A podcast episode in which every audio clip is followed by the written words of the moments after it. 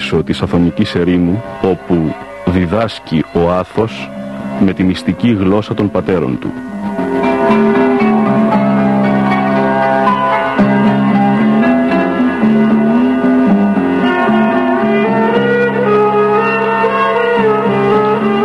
Ο Μανώλης Μελινός κομίζει στο Άγριον Όρος το απόσταγμα της Σταυρωμένης Καρδιάς Οσίων Γερόντων από το Άγιον Όρος.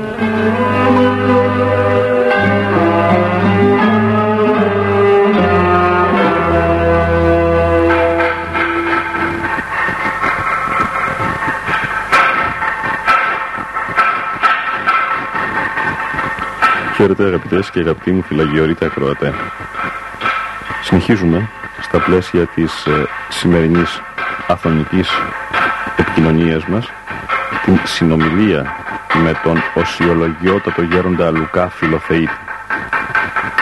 Ο πατήρ Λουκάς με τον άλατη ερτημένο λόγο του, τον ε, βιωματικό, μας χειραγωγεί στα πνευματικά μονοπάτια του Αγίου Όρους μας ανοίγει διάπλατα το μεγάλο βιβλίο της αγιορητικής αρετής του αγιορητικού βιώματος. Θα παρακαλέσω στην αρχή της επικοινωνίας μας σήμερα να μας ε, μιλήσει για την σημασία του μοναχισμού, για την ε, σημασία του Αγίου Όρους.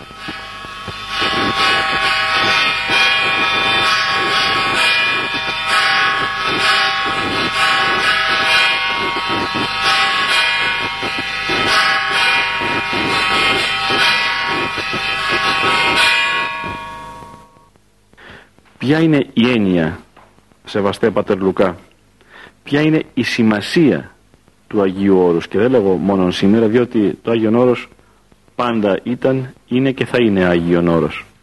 Ποια ήταν λοιπόν, ποια είναι και ποια θα είναι η σημασία του;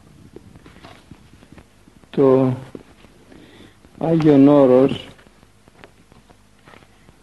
από ό,τι λέγει με τα λόγια του ο Πατριάρχης Νικόλαος ο γραμματικός φερονίμως έχει την επωνυμία και Θεού έβριμα εστί προς κατοίκησιν Αγίων Ανδρών.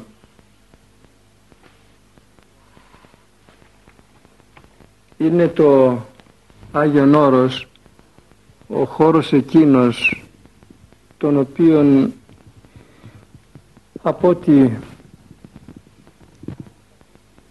γνωρίζει η ιστορία μας του μοναχισμού του αγιορητικού η ιστορία. Είναι ο τόπος τον οποίον επέλεξε η κυρία και δέσποινα Θεοτόκος για να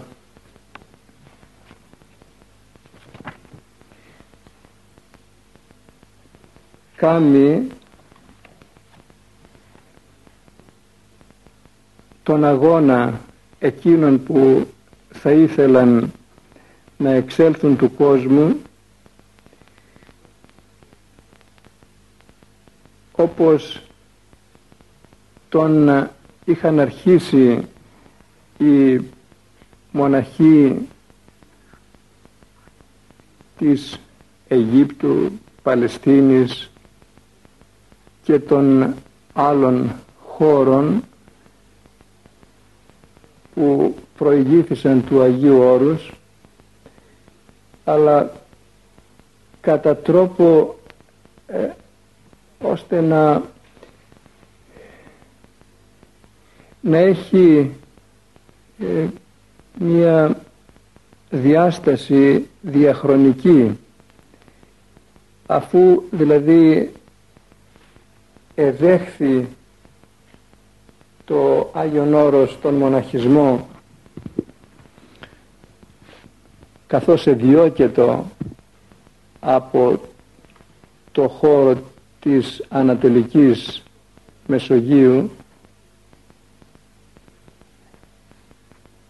τον περιμάζεψε και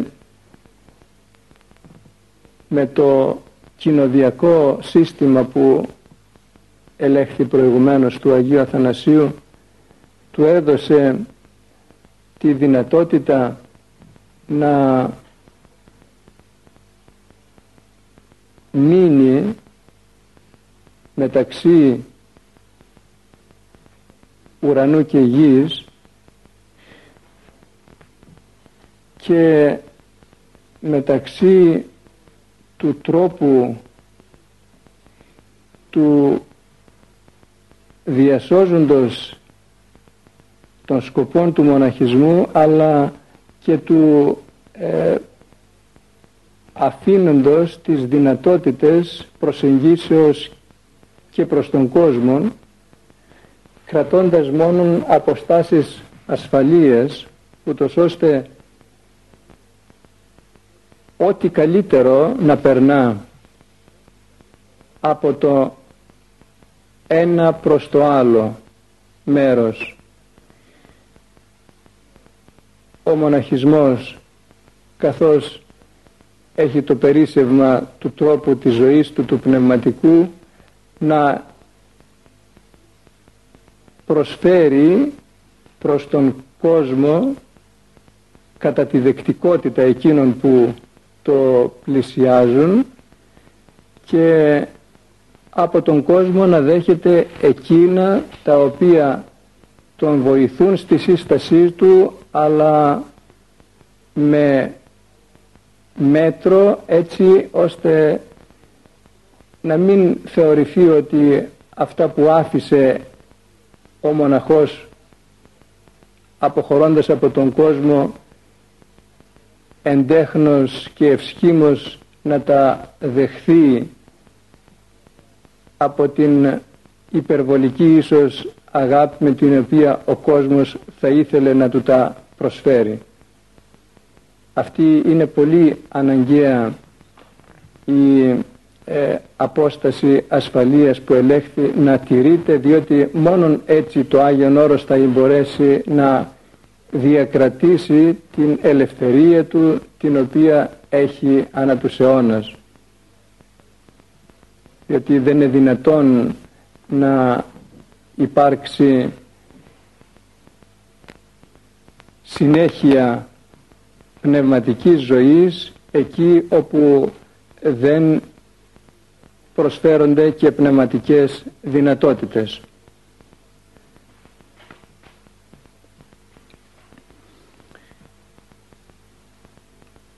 Ένα από τα θεοτοκία που ψάλλουμε στην Παναγία μας με τον Ιρμό Αρματιλάτην Φαραώ ε, λέγει ο υμνογράφος «Ότε τα έθνη ο Θεός εμέριζε κατά αγγέλους αυτού, τότε σε παρθένε προγινώσκον έθεσθε αυτού μητέρα άχραντον σι απένει με τούτο το μέγα όρος και κάλιστον εις κληρονομίαν εξαίρετον».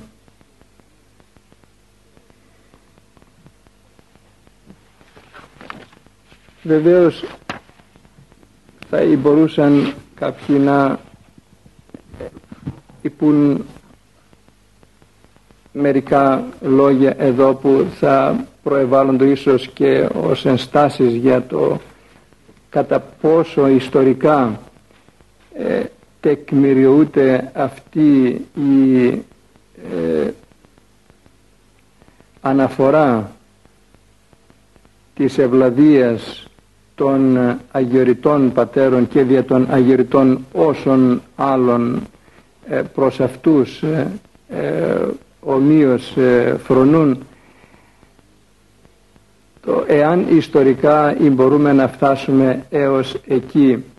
Αλλά οφείλουμε να γνωρίζουμε ότι το Άγιον Όρος έχει ιστορία ζει όμως πέρα από την ιστορία και από άθος που ελέγεται με το ονομάστη Άγιον Όρος λόγω των τροφίμων του οι οποίοι αφήνοντας τον κόσμο αισθάνθησαν έκαστος των καιρών του εκείνων των ζήλων να αναταθεί προς την πνευματικότητα εκείνη στην οποία τον ανέβαζε η φιλοτιμία του.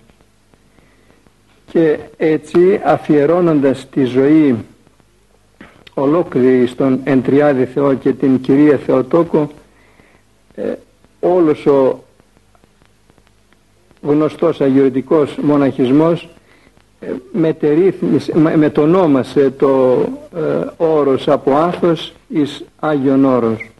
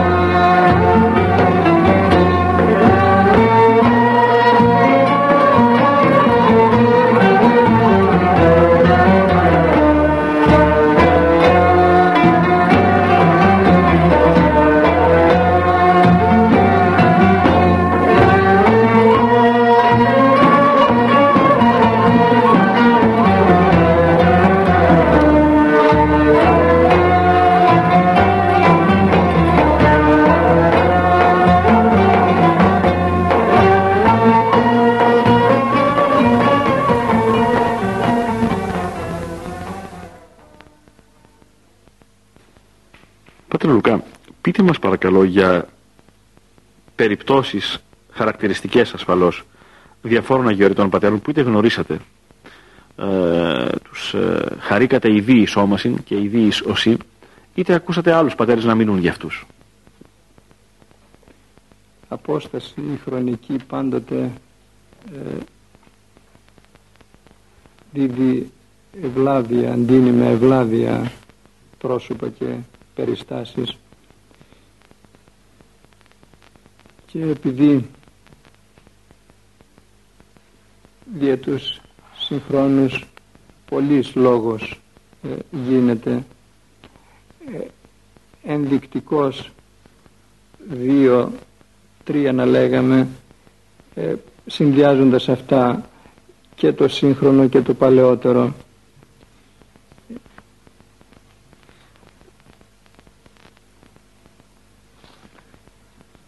βρήκα κάποτε μια διήγηση για κάποιον γέροντα Θεοφύλακτο που δεν γνωρίζω και πού ήταν η κατοικία του, η παροικία του εδώ. Στον τόπον της προσκέρου βιωτής του. Περί αυτού διηγούνται ότι κάποτε οι δαίμονες τον έσυραν έξω του κελίου του εν καιρό χειμώνος και τον περιέφεραν γυμνό και ανυπόδητο όλη τη νύχτα. Το δε πρωί τον επέστρεψαν πάλι στο κελίο του και ολονυχτής εχιόνιζε. Την ημέρα οι πατέρες της περιοχής, ίσως κάπου προς τον Άγιο Αρτέμιο να ήταν, στην προβάτα δηλαδή, βρίσκοντας τα ενδύματά του καθώς του τα έβγαναν και τα πετούσαν οι δαίμονες τα έφεραν στο κελί του και αυτός ελυπήτω όχι δια τίποτε άλλο παρά διότι του διέκοπταν την ησυχία την νοεράν εργασία του.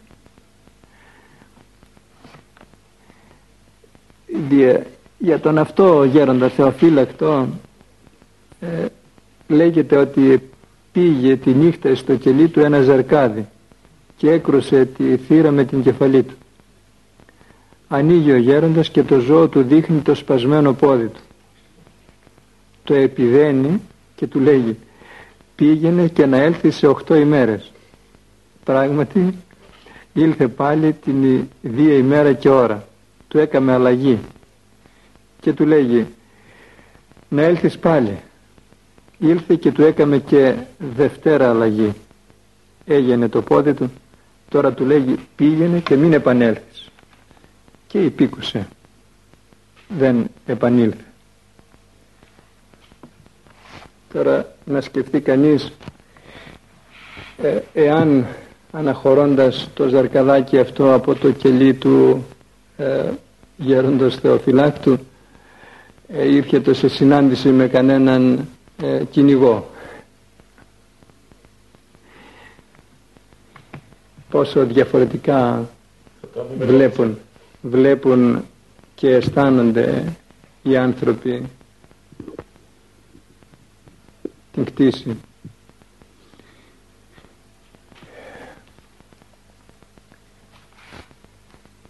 Μια άλλη περίπτωση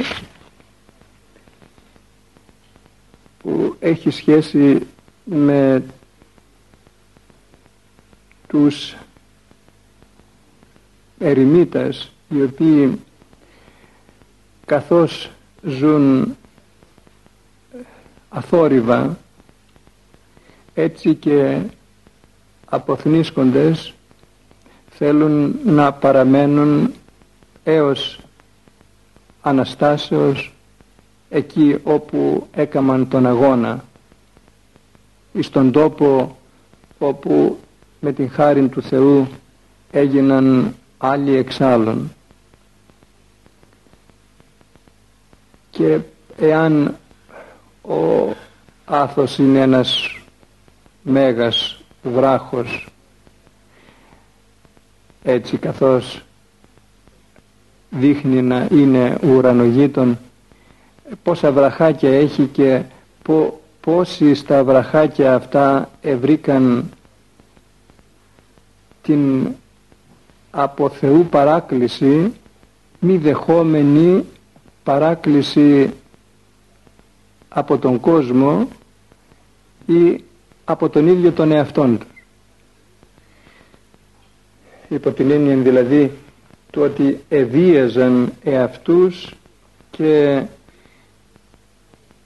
ο Θεός όσο βιάζει ο άνθρωπος εαυτόν τόσο έρχεται να τον παρακαλέσει, να τον παρηγορήσει. Αυτά τα ωραία βραχάκια της ερήμου δίδουν ανίποτον παράκληση στην καρδία του ερημίτου. Εκεί όπου κανείς θα αγωνιστεί και θα καταβάλει τον εχθρόν εκεί τριγύρω απλώνεται μία μαρτυρία, μία αίσθηση της παρουσίας της Θείας Χάριτος που οραίζει και τον τόπον.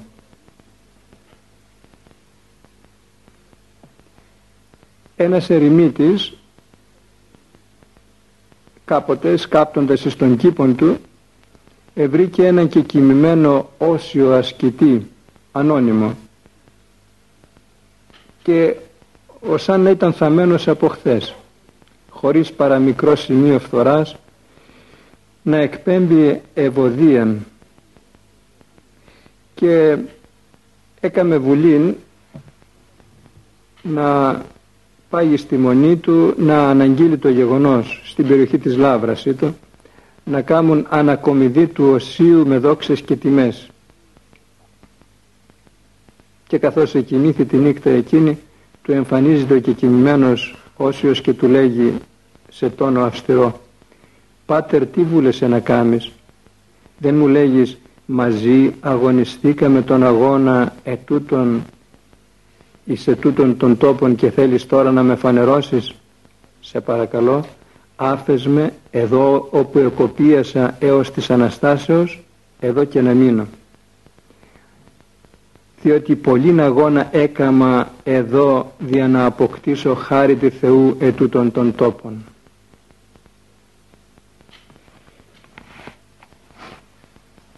Τώρα να έλθουμε λίγο ε, πιο κοντά επειδή είμεθα προς την πλευρά εκείνη της ερήμου της περιοχής της Λάβρας δηλαδή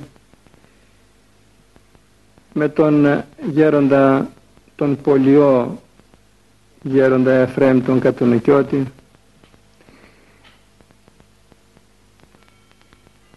Προσωπικό αυτό που θα αναφέρω σε μια από τις επισκέψεις εκεί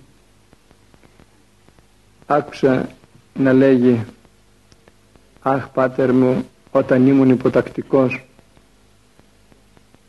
και το έλεγε αυτό το όταν ήμουν υποτακτικός ε, με τέτοια ε, αίσθηση ότι ε, τότε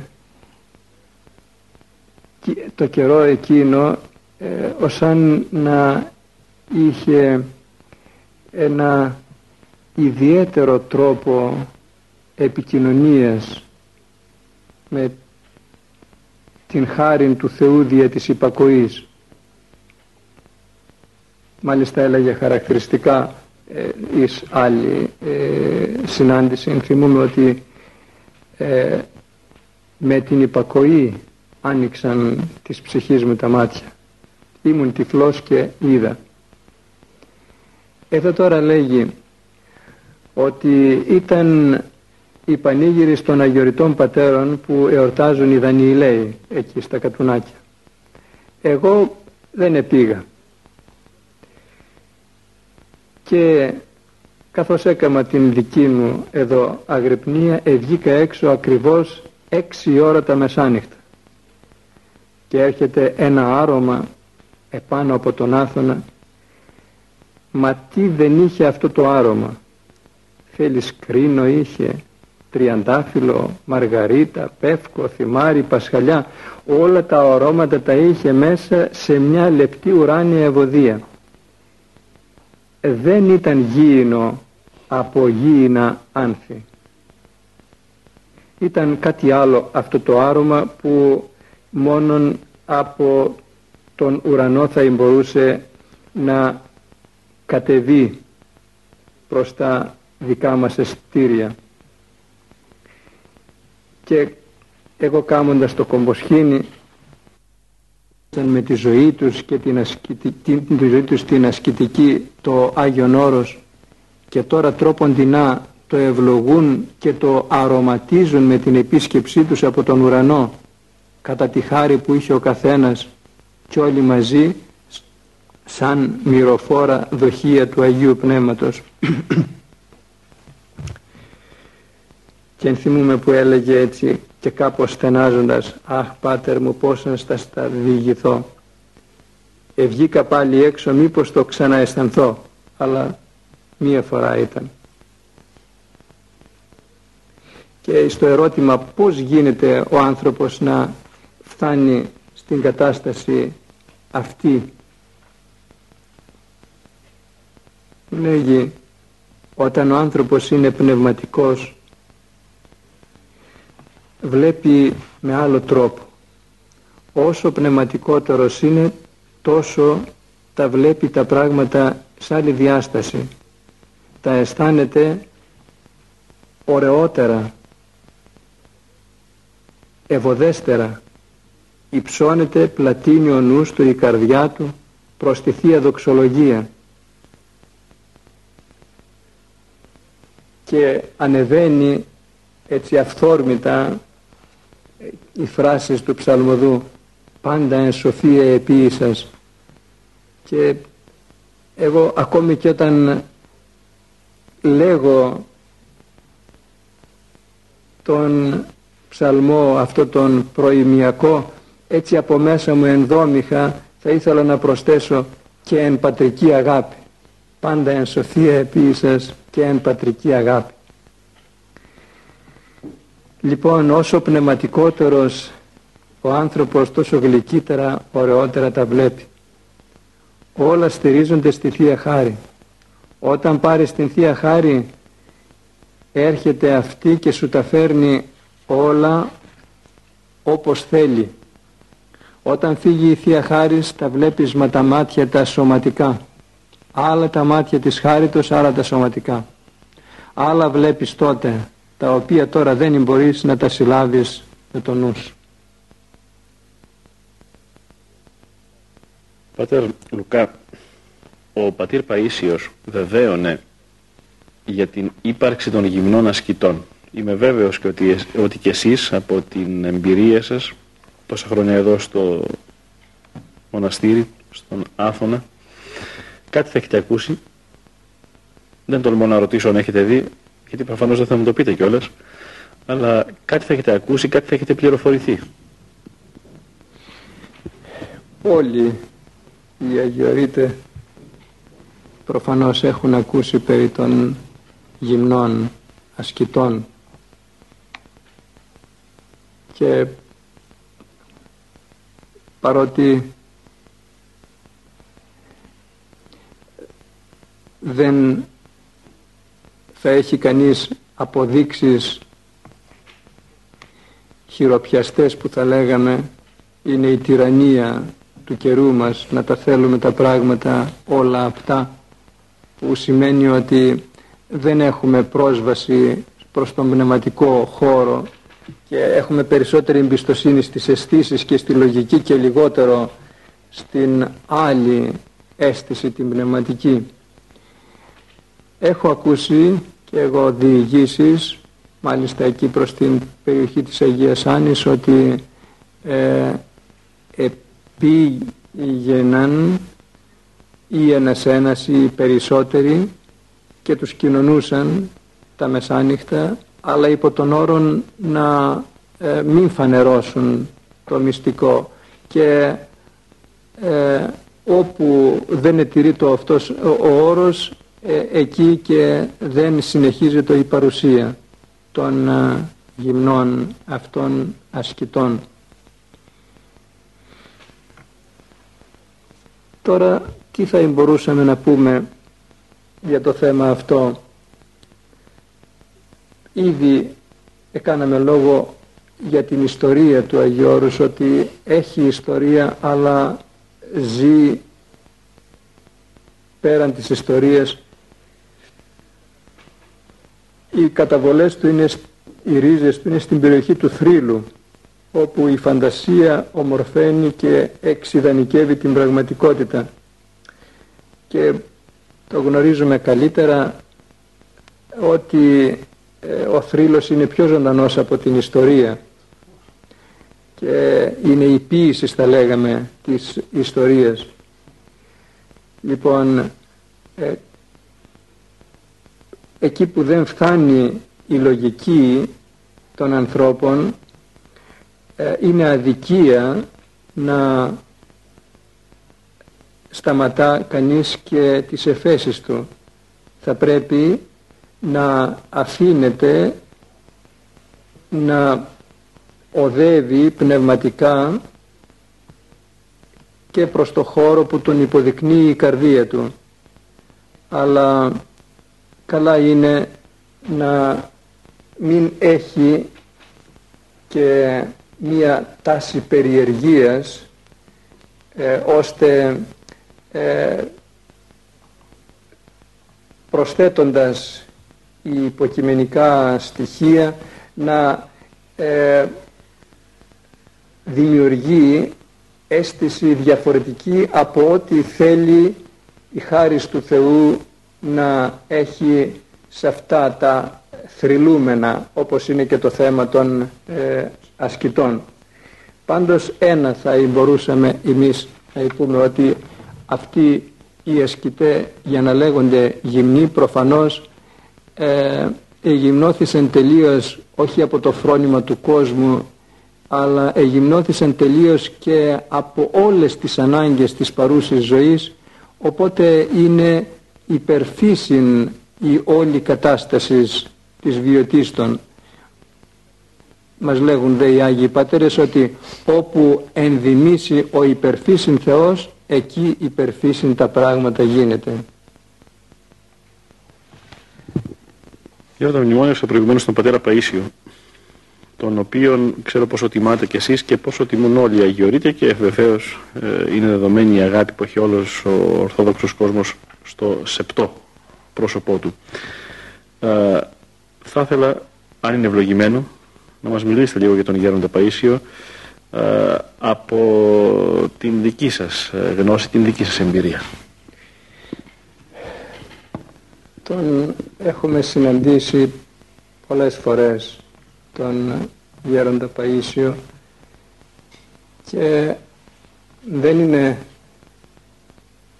τόσο να ενθυμείται κανείς τα λόγια του που δεν είναι δυνατόν και κατά την μνήμη που έχει ο καθένας αλλά περισσότερο είναι εκείνη η μορφή του η αλυσμόνητη ο τρόπος του εκείνος που είχε κάνει το χώρο της ε, ε, ασκήσεώς του τον ε, είχε κάνει σαν ένα κέντρο προς το οποίο κατευθυνόμενοι πόδες τόσων και τόσων έκαναν εκείνο το, έσκαψαν εκείνο το μονοπάτι το οποίο δεν γνωρίζουμε στα περασμένα χρόνια αν είχε ε, τόσο ε, περπατηθεί.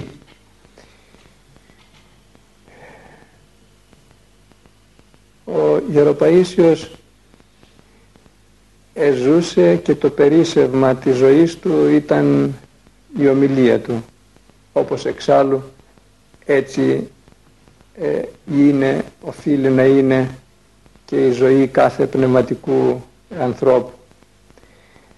Ε, όπως το κερί αν δεν καεί δεν φωτίζει έτσι και κάθε ένας από εκείνους που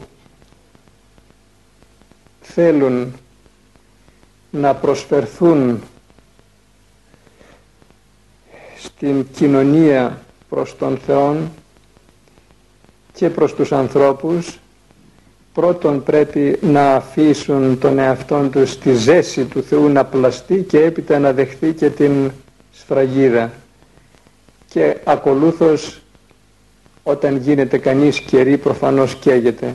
Κάπως έτσι λοιπόν ο Γεροπαΐσιος ε, εκαίγετο και από την ε, φλόγα του αυτή πολλής λαός έχει αγαλιαστεί κατά τη φράση εκείνη του Ευαγγελίου.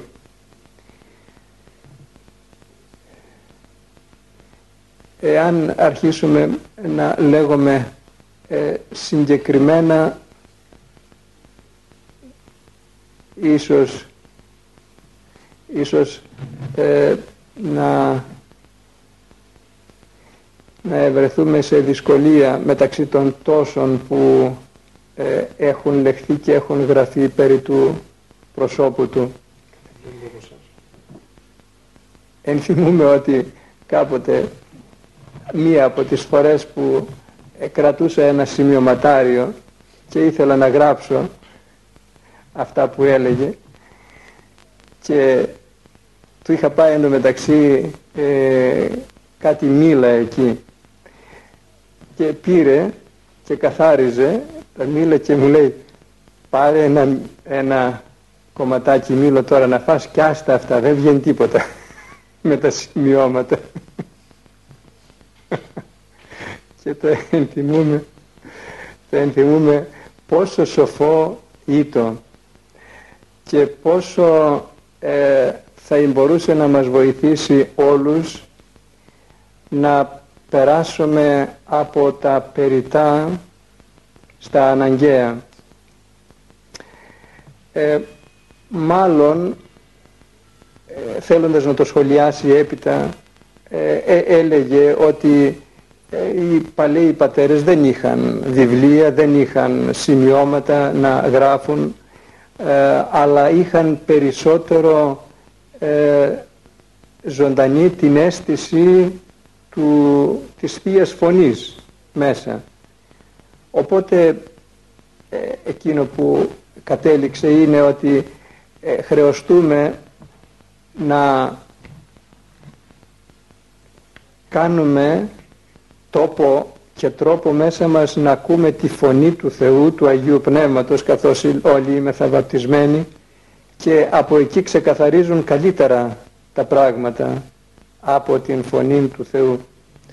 Τώρα θα μπορούσα να προσθέσω ότι είναι δυστύχημα ότι ε, όσο περνάει ο καιρός και έχουμε δυνατότητα να ταμιεύουμε χωρίς να κουράζουμε το μυαλό μας, να ταμιεύουμε τις γνώσεις και να τις έχουμε ε, πάντοτε ε, εύκαιρες και πρόχειρες ε, αυτό μας ε, έχει ε, δημιουργήσει μια πολύ μεγάλη υστέρηση, έναν μέγα προβληματισμό έχει δημιουργήσει. Πριν έχουμε γραφεί ε, η μνήμη της, ε, των ανθρώπων, των λαών της γης λειτουργούσε με πολύ ενάργεια, με πολύ καθαρότητα πριν από 3.500 χρόνια λόγου χάρη είχαν σχεδόν όλο το παρελθόν μέσα τους. Από τότε που άρχισε να καταγράφεται η ιστορία άρχισε να δυνατίζει και το μνημονικό. Τώρα τι είναι το, ε, το προβληματικό στην υπόθεση αυτή; Είναι ότι ο άνθρωπος καθώς έτσι αχρηστεύεται στον νου του δεν μπορεί να λειτουργήσει και στην σχέση του με τον Θεό να έχει μνήμη Θεού με τον Θεό Λόγο ε, θα ήταν αδιάφορο εάν δεν μπορεί να έχει γνώσεις τις γνώσεις αυτές να τις έχει όλες ταμιευμένες στο νου του, στη διάνοιά του. Αλλά δεν είναι αδιάφορο το ότι καθώς χάνεται η δυνατότητα της λειτουργίας του νου να μην μπορεί να έχει κοινωνία, επικοινωνία και να κρατάει θεία νοήματα.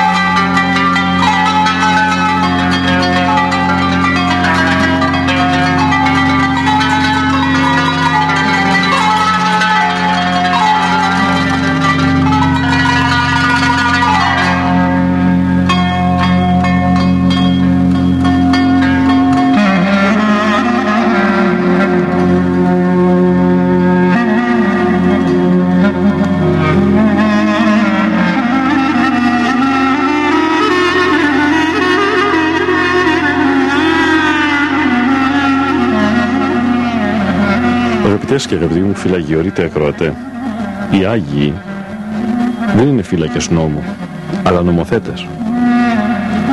Ο θεσμός της Εκκλησίας είναι χαρισματικός και τα χαρίσματα των Αγίων λειτουργούν ως θεσμοί καθοδηγητικοί για το εκκλησιαστικό πλήρωμα.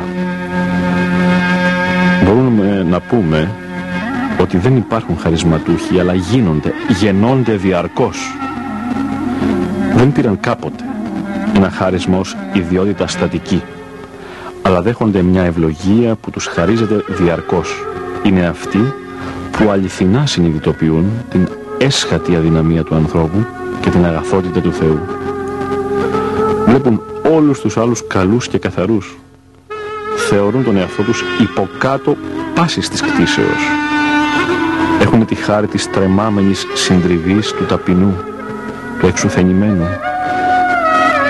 Σαν σφουγγάρι ορφούν τη χάρη. Δέχονται τα χαρίσματα της έσωθεν αναπαύσεως και του φωτισμού. Δεν τα θεωρούν δικά τους κατορθώματα, ούτε αξιοποιήσιμες δυνατότητες για να αυξήσουν το κύρος τους, υποτιμώντας τους άλλους. Εκπλήσονται από την άφατη αγάπη του Θεού και αυθορμήτως τα αποδίδουν, τα επιστρέφουν αμέσως στον δωρεοδότη. Αυτό τους καθιστά αξίους να δέχονται συνέχεια νέα χαρίσματα, μεγαλύτερα, πάναγνα, πνευματικά, ευλογούντα τα σύμπαντα.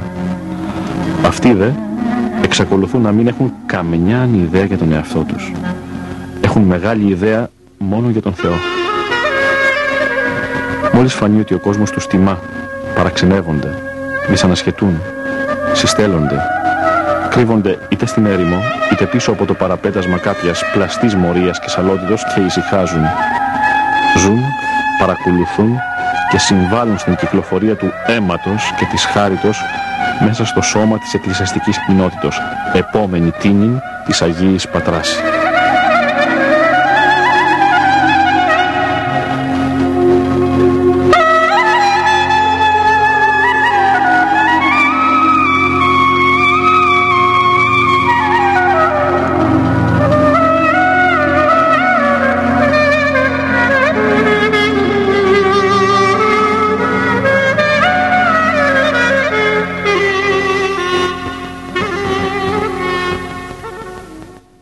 Άσκηση των αγιοριτών είναι η άσκηση των εντολών του Χριστού με αφοσίωση ολοκληρωτική, ώστε να αποφέρουν ο μοναδικός και αμετάτερτος νόμος όλης της υπάρξεως. Είναι αγώνα συνειδητός της ελευθέρας εκλογής του ανθρώπου για να φτάσει στην τελειότητα. Βέβαια η άσκηση δεν είναι σκοπός, αλλά μέσον. Είναι έκφραση της ελευθερίας μας. Αγώνας συνειδητός που αποβαίνει επιστήμη, τέχνη, καλλιέργεια. Ο ερημικός βίος είναι η αναζήτηση ενός εσωτερικού καταφυγίου. Προσευχή και μελέτη είναι οι δύο δρόμοι τους οποίους διέρχεται ο μοναχός στην ανωδική κατεύθυνσή του. Είναι οι δύο όψεις του αυτού νομίσματος. Ο Άγιος Θαλάσσιος σημειώνει «Αικίνητος ον ο νους του ανθρώπου, ου δύναται μένει αργός. Από εμάς δε εξαρτάται δούνε αυτό ή πνευματική εργασία ή σαρκική ενασχόληση. Με την προσευχή, η Ορθόδοξος ασκητική φτάνει στην τελειωτέρα έκφρασή της. Μέσα στα πλαίσια της προσευχής, δια της δυνάμεως και ενεργείας του Αγίου Πνεύματος, μετέχουμε της Θείας Ζωής. Γι' αυτό, ο μοναχός στρέφει προς την προσευχή το ζωτικότερο τμήμα της προσοχής του. Αφιερώνει στην εξάσκησή της το καλύτερο μέρος των δυνάμεών του. Για να φτάσει μάλιστα στα μεγάλα μέτρα της προσευχής, ο μοναχός εγκαταλείπει τα πάντα. Ε, αυτή η εγκατάλειψη αποτελεί την ουσία της μοναχικής απαρνήσεως. Κατά τον Άγιο Παφνούτιο, οι απαρνήσεις του μοναχού είναι τριών τύπων και βαθμίδων. Πρώτον, η σωματική εγκατάλειψη του πλούτου και των κτίσεων. Δεύτερον, η εγκατάλειψη των παθών και των συνηθιών που μας δεσμεύουν σώματος και ψυχής. Και τρίτον, η απαλλαγή της διανοίας από κάθε ορατό και πρόσκαιρο πράγμα και η προσήλωσή της στην θεωρία του αοράτου και αιωνίου. Ο Αβάς Παφνούτιος συμπληρώνει Αύτε ε τρεις απαρνήσεις είναι απαραίτητη για να φτάσει κανείς στην τελειότητα. Η άσκησης έχει επικυρωθεί από την δογματική συνείδηση. Την θεμελίωσαν δύο θελήσεις, δύο ενεργείες. Εκείνη του Θεού και εκείνη του ανθρώπου. Δώρο της χάριτος από τη μια αλλά και συνέπεια λογικού αγώνος από την άλλη. Δανειζόμαστε μια φράση χαρακτηριστική από προσευχή του Αβά Παχωμίου. «Σι είδας, δέσποτα, ότι αφού ενεδίθην το σχήμα του μοναχού, ουδέποτε εκορέστην ουδενός επί της γης, ούτε μέχρι σύντατος».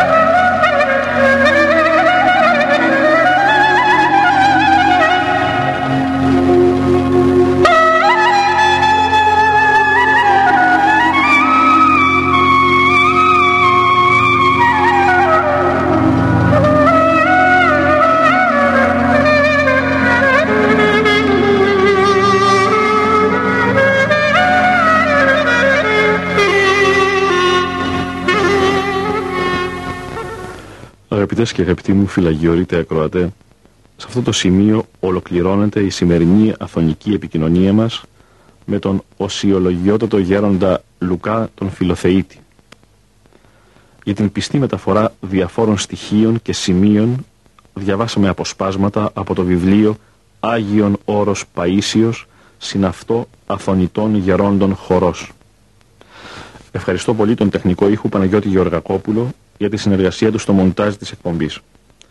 Θερμός ευχαριστώ εσάς, αγαπητές και αγαπητοί μου φιλοαθωνείτε ακροατέ, για την επιμονή και την υπομονή σας να παρακολουθείτε την εκπομπή μας «Πύρα Αγιοριτών Πατέρων». Χαίρετε.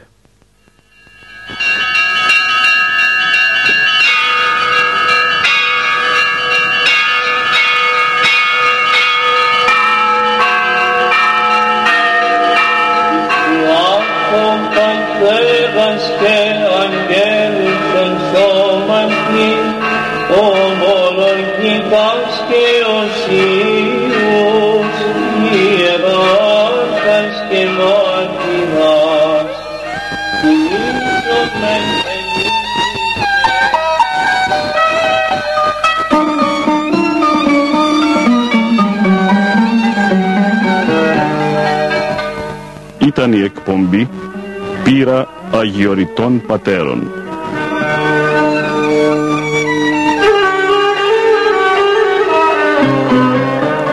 Ο Μανώλης Μελινός απετόλμησε να αποτυπώσει στα Ερτζιανά εις πνοές αιωνιότητος γερόντων όρους άφωνος.